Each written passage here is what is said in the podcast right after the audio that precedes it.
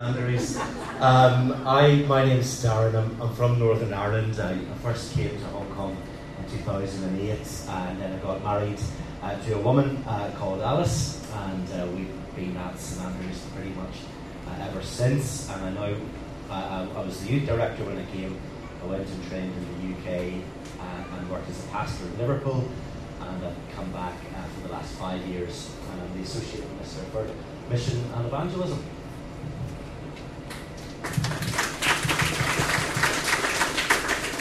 Now, there was one more family member you didn't mention. Oh, yeah. Uh, we have a little baby called Cameron. Uh, he turns one next week. Next week, yeah. So, so yeah. Well, last year uh, Darren was going to come and speak, and then he had to cancel because uh, uh because uh, Alice was pregnant. So you've been a dad now for basically uh, a year. Yeah. how has that been? Any joys? Any challenges? Well, my wife has chicken pox at the minute. Um, quite bad luck. and I realise how much she does um, and she's self-isolating, uh, rightly so. And uh, I'm very thankful for all the work my wife has been doing with the baby, especially through the night. Um, but I wouldn't change being a dad for the world. I'm, I'm very thankful that we have Cameron. It just brings us so much joy. Great. Hopefully another time they can join us. Uh, one uh, further question. So, of course, this weekend, uh, you know, is evangelism. You're the minister for evangelism. Um, what makes you excited about coming to speak here today? What are kind of your, your hopes and prayers for us? Well, I, I hope it's not boring. Um, I hope it's relevant. I've become convinced as the culture hardens and turns from the gospel, I'm, I'm convinced that we need to train members and Christians to be uh, individual evangelists, not just the job of, of professionals uh, in, in the church. I'm convinced the way that we, we lead people to faith going forward will be through one-to-one uh, personal uh, evangelism. Um, but I find it joyful. Uh, uh, one of the things I was going to share with you, Luke 15, uh, the parable of the lost sheep. It says when he, when God finds it, or the, shepherd finds it, he joyfully puts it on his shoulders and goes home, calls his friends and he says, "Rejoice." Uh, there is great joy that God has, unfettered, unbridled joy in God finding men and women and calling them to, to his name. So hopefully we'll hear a bit more about that later. Great. Well, why don't I then uh, pray and then uh, hand it over to you. Let's pray together. Father, thank you again for bringing us here and bringing us on your word. Thank you for Darren coming here. We pray for Alice back at home that you heal soon and uh, yeah, restore to full health and uh, no uh, lasting uh, further infections.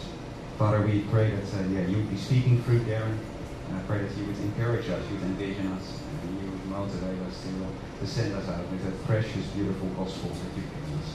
In Jesus' name. Amen. Thank you, Niels. Uh, well, folks, hopefully you've got this handout in front of you. That's just so you can jot stuff down. It's lovely to see so many of you here. How I'm treating, to, treating today is that uh, you want to do evangelism, and hopefully uh, after these two sessions you'll feel a little bit more confident and as I said, I believe the way to grow the church is to get others into ministry, not just the pastors or the missionary. And I believe this because our first reading this morning, Ephesians 4, Christ gave himself the apostles, the prophets, the evangelists, the pastors, and teachers to equip his people for works of service so that the body of Christ may be built up. What's it saying? Well, the work of an evangelist is to train others to do evangelism. Um, I know that many of you have been uh, Christians for a lot longer than I have. Many of you have been a Christian probably for over 30 years. And many of you will probably know most of what I'm already going to say uh, this morning and this afternoon. But I want to challenge you as we come to training, as we come to Christian seminars like this, there's two ways to learn. I can learn either like a reservoir or I can learn like a river. I can come and I think, what am I going to learn? How am I going to be built up? Or I can come along today and I think, what can I learn that I can pass on? And my hope and my prayer is that uh, as I speak, as the Bible, the great teacher through the Spirit teaches us, um, that we could be thinking of two people. Who is one person I can pass this information on to in my life, and who is one person, perhaps a, a non believer that I know, that I would just love to come to know the Lord? Who could I be applying these things to? Um, I divided it into two sessions. Uh, this morning is pretty much going to be the why of evangelism, and this afternoon is going to be the how. Uh, this morning we'll be thinking a bit more about the inside the church, and this afternoon we'll be thinking about outside uh, the church, trying to think a bit more practically. I've got five points this morning. I think that was rather ambitious. Uh, I'll be happy if we just get through the first two, to be honest. But I really want to challenge you this morning by thinking who's at work in the work of evangelism, the two halves of the story, and if we have time, we'll, we'll do the other three. But I really want to just focus on the first, the first two. Um, because I don't know about you, but I find evangelism very, very hard.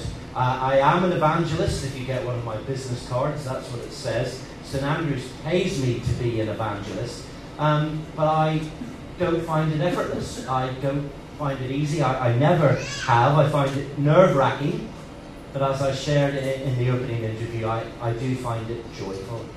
And one of the things that really helped me change my thinking of evangelism was a quote by John Stott, uh, the great uh, English minister, and he said that we need to make Christians that are mastered not by techniques, but by principles and convictions. But I want to be mastered by my convictions and my belief instead of worrying about trying to get the right te- techniques and actions.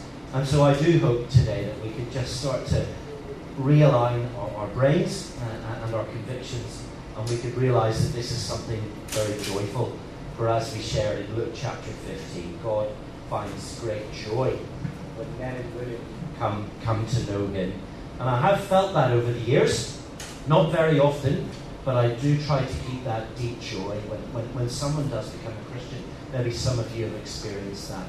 It, it, it really is the, the, greatest joy I think that, that we can we can know. So trying to keep that front and center, because I don't know if you've noticed, it seems to me that it's getting harder and harder to get people to come to our churches. I've been at St Andrews for nearly 14 years now, and I, I, you know, it used to be I just felt all we had to do was have a really great Christmas service or a really great Easter service, and people would come along and they'd bring their colleagues and their friends and their family, and uh, we'd have a great service, and they would then drop onto courses like Christianity Explored or Alpha or something like that, and they would become Christians and they would come along to our church. But we're finding it more and more um, that it's no longer bring them to church and give them to someone like me. We're finding it harder and harder to get people to, to, to come along.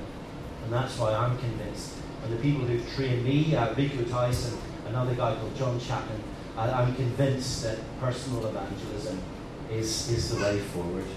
So, point one, I think, is uh, perhaps the most important conviction we want to be mastered by today. Who is at work in the work of evangelism? And uh, uh, just following along in the book there, um, when you start with evangelism, the most important place to start is with God. Why? because God is the great evangelist. And I want to remind people who God is all the time. And just look down at that uh, one of that second or third verse, Acts chapter 17. Let me read this out to you. It should be on the screen as well. The God who made the world and everything in it is the Lord of heaven and earth, and does not live in temples built by human hands. And he's not served by human hands as if he needed anything. Rather, he himself gives everyone life and breath and everything else. From one man he made all the nations, that they should inhabit the whole earth, and he marked out their appointed times in history and the boundaries of their lands. And God did this so that they would seek him and perhaps reach out and find him, though he's not far from any one of us. For in him we live and move and have our being. As some of your own poets have said, we are his offspring. Isn't that a, isn't that a lovely verse? A lovely, a lovely paragraph. What is it saying? Well, it's saying that God made the world. Now that's, that's pretty cool. But if God made the world, what's his plan for the world? Well, this tells us very clearly uh, that you and I are his plan for the world. Verse 26 He made the nations and he appointed their times and their boundaries. God made the world, God made us, and he's decided where you and I will live and how we will go about our business. This is his plan for all of history. Your colleague, your neighbour, your job, when you go to mini rugby or croquet or go shopping in Festival Walk, God's sovereignty has ordained it. He's decided your time and the people who live in your estate. But hold on to your seats, folks. Don't all gasp at once. Look at verse 27. Why has God done this? Why has He appointed your life and your neighbour's life? God did this so that they would seek Him and perhaps reach out and find Him. God, this is powerful stuff. God has arranged all of history so that men and women might reach out and find God in the times that He has appointed for their lives. I think uh, that's a, a, pretty good starting point for evangelism. God desires that men and women find Him. But as we move on, 2 Corinthians chapter 4, perhaps the most important verse in all of Scripture on evangelism. At St Andrews, we want to get the 10 year old to the 90 year old singing and chanting this verse. This is, a, this, is, this is crucial. What's our job in evangelism? Well, another long verse, but it's worth reading out. Therefore, since through God's mercy we have this ministry, we do not lose heart. Rather, we renounce secret and shameful ways. We do not use deception, nor do we distort the word of God. On the contrary, by setting forth the truth plainly, we commend ourselves to everyone's conscience in the sight of God. And even if our gospel is veiled, it is veiled to those who are perishing. The God of this age has blinded the minds of unbelievers so they cannot see the light of the gospel that displays the glory of Christ, who is the image of God. For what we preach is not ourselves, but Jesus Christ as Lord, and ourselves as your servant for Jesus' sake.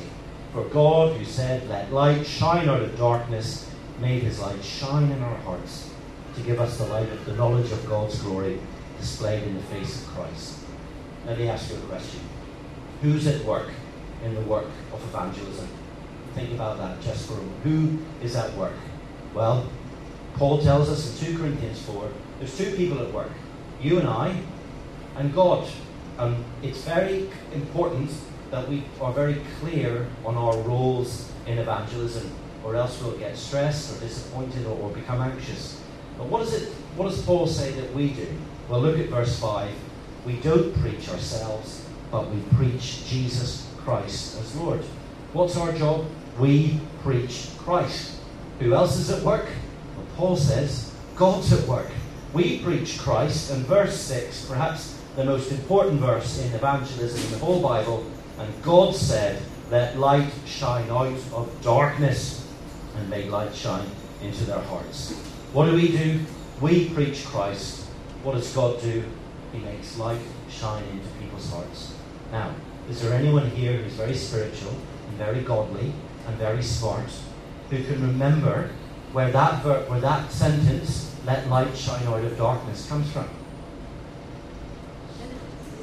Yes, Genesis one. Wasn't that a significant chapter for all of history? as God created the world. God said, Let light, let there be light, and there was light.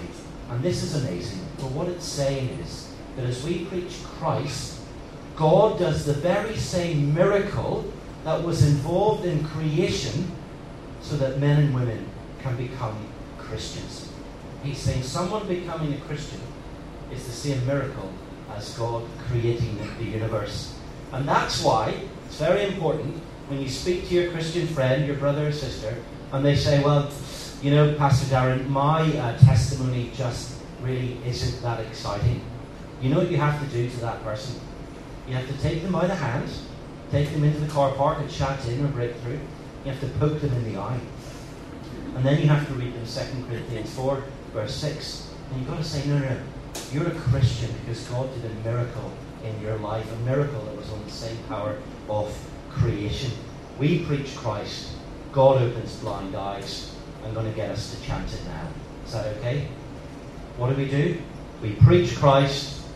God opens blind eyes. We preach Christ. Terrible rubbish. We preach Christ. That's what you have to hold front and center in all of our evangelism. Everything else is secondary. God is the great evangelist. God is the one who makes people Christians. Our job is that we present Christ.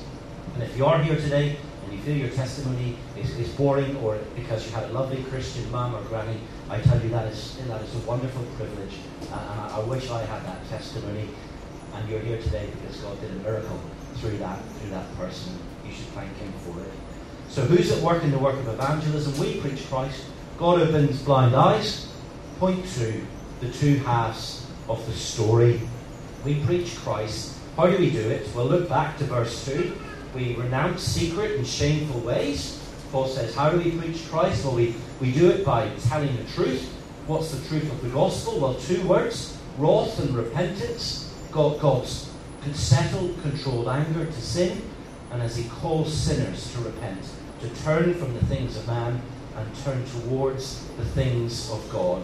Repentance literally just means to do a U turn. It means I'm for what Jesus is for, I'm against what Jesus is against. I turn myself that way. And I, I heard that message when I was 18 years old. I might tell you some more about that tomorrow. To know Jesus, I realized that changed everything. Uh, I went to, uh, I, I was a Christian for about five minutes. Uh, telling others seemed pretty obvious when I became a Christian. But very quickly, I don't know if you found, when you start talking about Jesus, you get mocked for it. You get pushed back. Uh, my, my rugby friends, my school friends, they started to, to tease me and mock me. They reminded me of my past mistakes and inconsistency. They told me to shut up. They said, we don't want to hear about it. And uh, I learned very quickly that to speak about Jesus, there would be pushback. And I realize now as I've got older that there is growing hostility to, to Christianity. Why? Because men and women don't like the gospel. And sometimes your friends and family, they will express it very politely, but other times they will express it not very politely at all. Perhaps you've ex- experienced that. However, this should not surprise us. Just for a moment, think how incendiary it is what you and I believe, what the Bible teaches. What we believe is that the cross is the only way to be forgiven that Jesus is the only way to God, that He is in control of all perspectives and politics and philosophies and sexualities, that He is the Lord of all. And if we talk about this, well, it's going to, there will be, it will begin to put some pressure on our friendships. And it might put pressure on some relationships that it may even sever them because it provokes people. Not every time, I think, but enough to give us second thoughts. And if you're anything like me, I'm a big, I'm a big scaredy cat. I'm terribly conflict averse. I don't like getting punched. Uh, and, and if you don't get punched physically, you're going to at least get punched metaphorically if you start talking about Jesus. And if I keep getting punched metaphorically, well, the temptation I'll have is, well, I'll just stop talking about Jesus. And then I won't get hurt anymore what I think is one of the most important steps in training people for evangelism is to just be aware that there is a pain line. There is, there is difficulties and there is conflict that will arise from the gospel. And if I'm weak, if I'm not well trained, I'm just going to decide that I want to stay on the comfortable side of things. There's hostility to the gospel. There's great joy that God is growing the church, but there is also pushback. There is two sides of the story. And if you can get your hands on any good books on culture, it will be worth your weight in gold to understand the framework that we are swimming in ideas of relativism or pluralism or consumerism or gender. We don't have time to examine these ideas this morning, but those are where culture is going to push back to us. And I think the main reasons why I stopped doing evangelism is because I don't want to get mocked. I don't want to lose my credibility, so I stop. However, there is good news. This is not all doom and gloom. Jesus said that this is entirely normal. Do you remember what he said in Matthew 10 when he sent the disciples out? Do you remember what he said he was sending them out like? Like sheep amongst the wolves. I don't know if you've ever seen what a wolf can do to a sheep. I haven't. I've seen what a dog can do to a sheep. Um, I noticed that we never put this picture on the front of our children's Bibles. Uh, I think that would be a humorous image. Um, but he says, I'm sending you out to, to be torn apart. That, that's how he described it. And I think we have to remember all the time that Culture is going to be, be against us. Could, go, I could go to other passages. I won't read it. Mark 12, the parable of the vineyard. What did they do to the vineyard owner's son? Well, they killed him. Or 1 Peter chapter 3. What does he say? Always be prepared to give an answer to everyone who asks you to give the reason for hope that you have. I'll let you in on a secret. When you go to seminary, when you go to train to be a pastor, this becomes your life verse. You start to fantasize about what your future parish or church is going to be like. And you read this verse and you think, oh yes, people are going to come to me and ask me to explain Jesus Christ to them, and I will take them to my study, and we will have coffee, and we will read the Bible, and they will get down on their knees and give their lives to Jesus Christ. You fantasize about these conversations and having a beautiful study and teaching the Bible. And then, when you actually go and study 1 Peter, you realize that this is a book that is entirely about suffering and the Christians being slaughtered for what they believe. And Peter's saying, when you're being attacked, when you're being killed, when they're hurting you, always be prepared to give an answer. Always be willing to give an answer for the hope that you have. Always be willing to cross the pain line, even if it risks that you may get hurt or you lose credibility.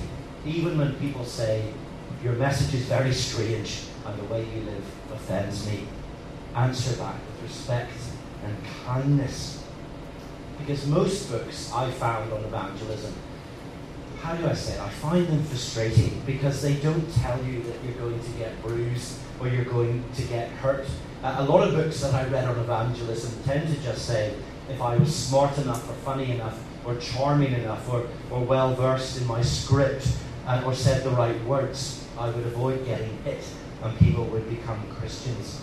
And yet, when I read the Bible, that's not the experience I see. Paul says we, we do it with honesty, we present the truth plainly, and yet you're still going to get pushed back.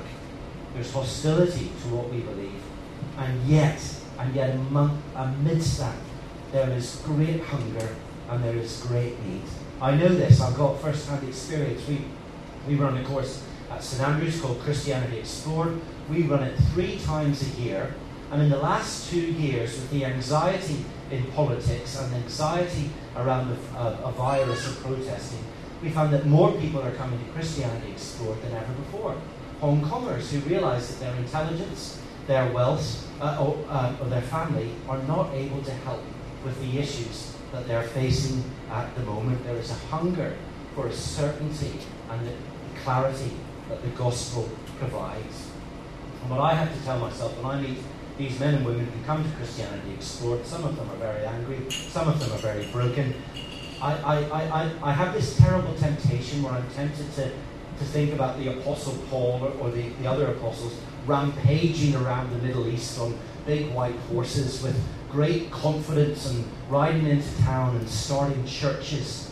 But that's not what Paul tells us. 1 Corinthians chapter 2, he says, I came to you with weakness. I came to you with great fear and trembling, not with great technique or persuasive words. If you've ever tried to talk about Jesus and you feel weak at the knees and your palms are sweaty, you're in good company. But this is the Apostle Paul's testimony of himself. What did he write to Timothy in Ephesians before he died? He said he, would, he prayed that he would have courage to proclaim the gospel faithfully. And I think if you want to be a faithful Christian today, you, you absolutely need courage and conviction. If you want to talk about uh, election or hell or God's perspective on sexuality, culture will resent you for it. We're like sheep amongst the wolves. Two halves of the story. Who's at work in the work of evangelism? Niels, what time would you like me to finish? Uh, 10 past 11. 10 past 11. Goodness me. Don't have that much material. Um, to, I've got about nine hours of this stuff, and, and then I, I, had to cut it down this week. But, but we'll keep going because I, I, do think it, it is worth it. And point three, that's the title. I'll let you in a secret. I, I, I, last year I had a problem for some reason, not that I'm against the dentist, I'm not afraid, I just haven't been. Through misadventure and, and ignorance, I haven't been to the dentist for eight years. And then I had a problem. Uh, and I had to I had to go and see the dentist and it they were they were disappointed and and, and um, to say the least. And when I had this problem I thought, well, I can either grin and bear it or I can go to the dentist and, and, and get this fixed. And when it comes to talking about Jesus, I think it's it's similar do you want to talk about Jesus because you just think he's wonderful and you want other people to know it? Or, or do we talk about Jesus because it's a bit like going to the dentist? It's guilt, and I know it's like I've, I've got to, to do this. I, I'd suggest um, doing it for the first reason uh, is, is more, more appropriate. But there's three truths that have helped me do evangelism, that have helped, master, helped me master my convictions um, well, as we heard at the start, believing that God's at work, believing that God has ordained life. But these three points I think are particularly helpful. And if we go on a few slides, you'll see them there. It's the glory of Jesus, the guarantee of creation, and the reality of death and, and hell, as awful that, as that is. If you don't think that Jesus is glorious, you are not going to want to talk about him. But hopefully, because we are Christians and this is a church, you've come on the day away, hopefully you think that Jesus is a pretty special guy. And I know it sounds very religious, but there's no other way to put it. There's no other way to put it. Jesus' glory is what sets apart God in an uh, inimitable way, in a way that cannot be replicated. It is the glory of a sunset, it is the strength of a lion it is the skill of a craftsman or woman. In Jesus, God's glory floods out, and that is worth celebrating. The disciples saw his glory on the boat that night, and they fell at his feet in, in terror. When Isaiah, when the glory of the Lord passed in front of him, he thought he was going to die. Moses said, I cannot stand in the presence of this glory, or else he would be melted away when John saw the glory, he felt dead in the book of Revelation. The response to this glory, well, have you ever wondered what that might be? Well, we pray it each Sunday. Hopefully, you say the Lord's Prayer at St. Andrew's Church. I imagine you do. What do we say? We say, Hallowed be your name, because your name is above everything else. And I just want to, I just want to magnify that in my own life and in the world. The number one concern for evangelism is, is a concern for Jesus' honour. And we believe that one day every knee should bow. We feel grief, don't we, when we see Jesus' name not being honoured, when people disrespect him. We know that he has all authority. We saw Paul respond to it uh, in Acts chapter 17. He was stirred up at the sight of the idols in this city. The closer I believe, as I, I try to get a little bit closer to Jesus every single year, and the closer I get, I realize I more and more I want His glory to go out into the world. So the glory of Jesus. Secondly, the guarantee of a new creation. Revelation 21. I'm only going to read the first three verses.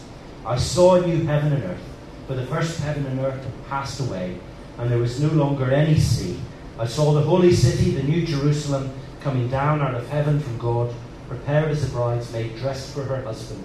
And I heard a loud voice from the throne saying, Look, God's dwelling place is now among his people, and he will dwell with them. They will be his people, and God himself will be with them and be their God. It's a wonderful vision of what the new creation is going to look like.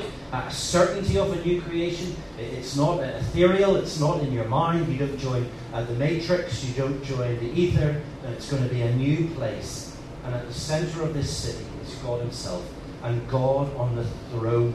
And the best thing about being in heaven is that you and I are going to be with God forever. If that does not sound like an appealing prospect to you, that will affect how you do evangelism. Uh, if you don't want to be with God, well, then it's very likely that you won't want other people to be with God either. Uh, God says we get to enjoy Him forever. We get to drink from the river. We get new life and new hope and adoption and joy and new bodies. So often, it's so true. We have a world that is drinking from the wrong wells, they're drinking from the wrong glasses. And Jesus says, if you come to me, you will drink and you'll have life, and you'll have that life forever. And sadly, and most depressingly and, and, and shockingly, it's something we must talk about in church, and it should be a reason that provokes us to evangelism. It's the grim and depressing reality of hell. Uh, when I was 18, Rico Tice came and spoke at my, my school, and I became a Christian a week later. But he spoke for the entire 30 minutes to the sixth form about hell. And after that meeting, I went up to my, my, my non Christian friend, who was one of my best friends, and I'm sorry to say to you, I punched him. I punched him in the stomach because I said, How can you call yourself a Christian and you say that I'm your friend and you have never told me about this, this seriousness if I don't believe in God? And, and I'm sorry, but Jesus is the one who lovingly and carefully and repeatedly spoke to his disciples and others about the reality and the consequences of hell. I, I believe that the New Testament is more interested in showing you the tourist brochures to the other place, but Jesus was very honest because he knew the consequences were so severe. You can watch Monty Python or uh, uh, uh, you know the dead parrot. He's, he's fell off the perch. But honestly, one of the most depressing things about being a minister is doing funerals for unbelievers. And, some of the things that people say to you, and, and it just breaks my heart, ladies and gentlemen. They say, oh, he's become a star, or he's with us, or, or he's watching down on us now. And, and I, I have to look at the words of Jesus, and I have to say, well, is Jesus telling the truth, or is Jesus a liar? The Bible is very clear. Hebrews 9:27, a horrible verse. As people are destined to die once, and after that face judgment, people are destined after that to face, or people are destined to die once and face judgment. And we, we don't like it. It frightens us. We want to dismiss it as a joke or, or a myth. But Jesus is, is very clear. It's no fun. But I tell you, your, your friends will not respect you or our faith if we ignore this crucial and important doctrine. I believe we're not truly loving people unless we present both sides of the coin. Glorious, joyful grace and rescue, but dire consequences on the other side.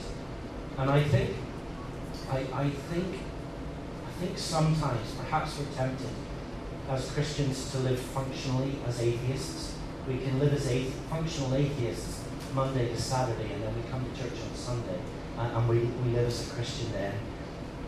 But I think it, it is so important that we hold these convictions front and centre.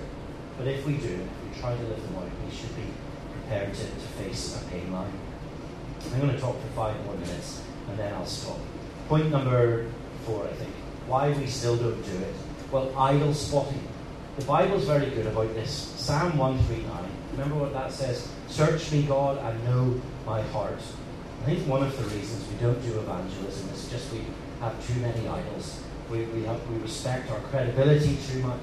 Uh, we don't want to miss out on promotions uh, or inheritance or, or, something else. So we are tempted to keep our head below the parapet.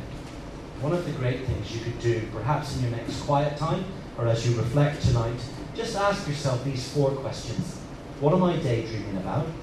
What are my nightmares about? What do I pray about? And, uh, oh, that should say, where do I need to follow God? Those are four great diagnostic questions that start to show us our idols and start to show us the things that we value and prioritize. And I promise you, if you can answer these four questions honestly, it'll show you, it'll show you uh, where, why we're struggling to do evangelism.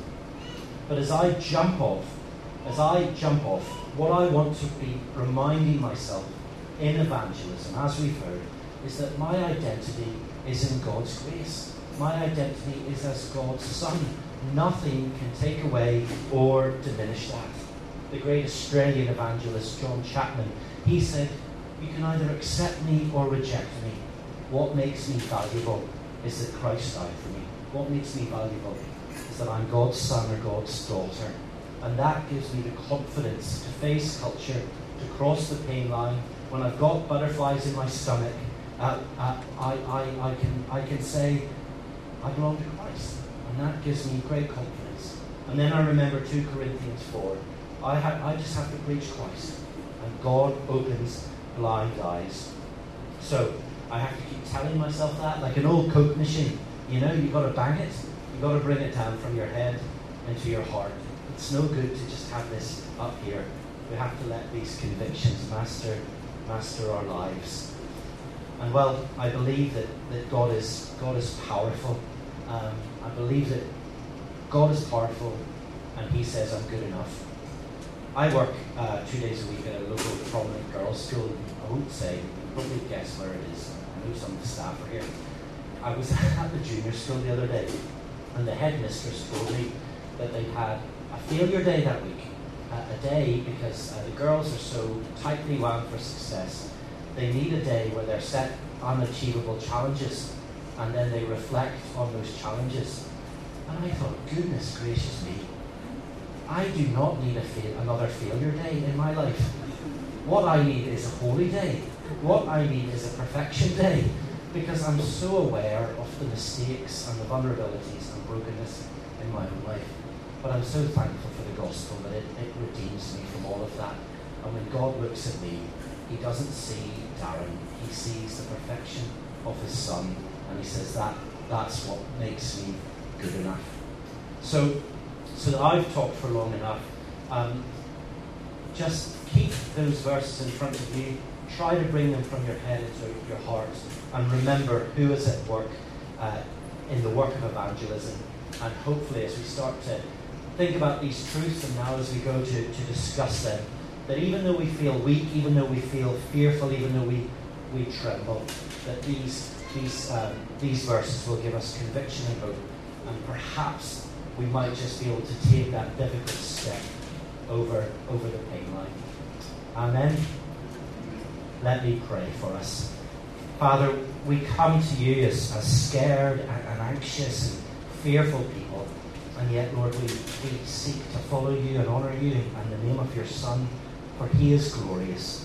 Lord, help us as a church, and, and to him as a church, we pray, Lord, that we would be a church mastered by convictions, trusting in your sovereignty and your power and your grace, and trusting that you've ordered the world so that men and women may find you. Give us confidence, Lord, to be built up as godly Christians who are certain of your word that we may go out into a broken and hurting world with the hope and the glory and the good news of rescue and forgiveness and adoption. Help us, we pray. In Jesus' precious name we ask.